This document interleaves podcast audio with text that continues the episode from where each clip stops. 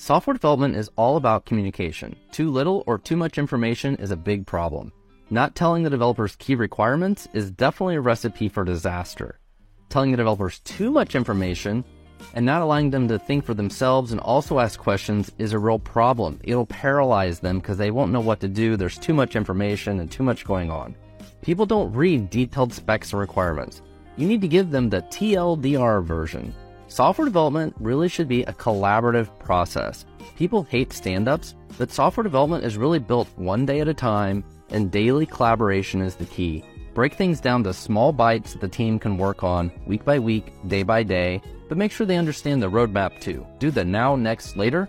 Make sure they understand where you're going and they can make small incremental progress. Shortcast Club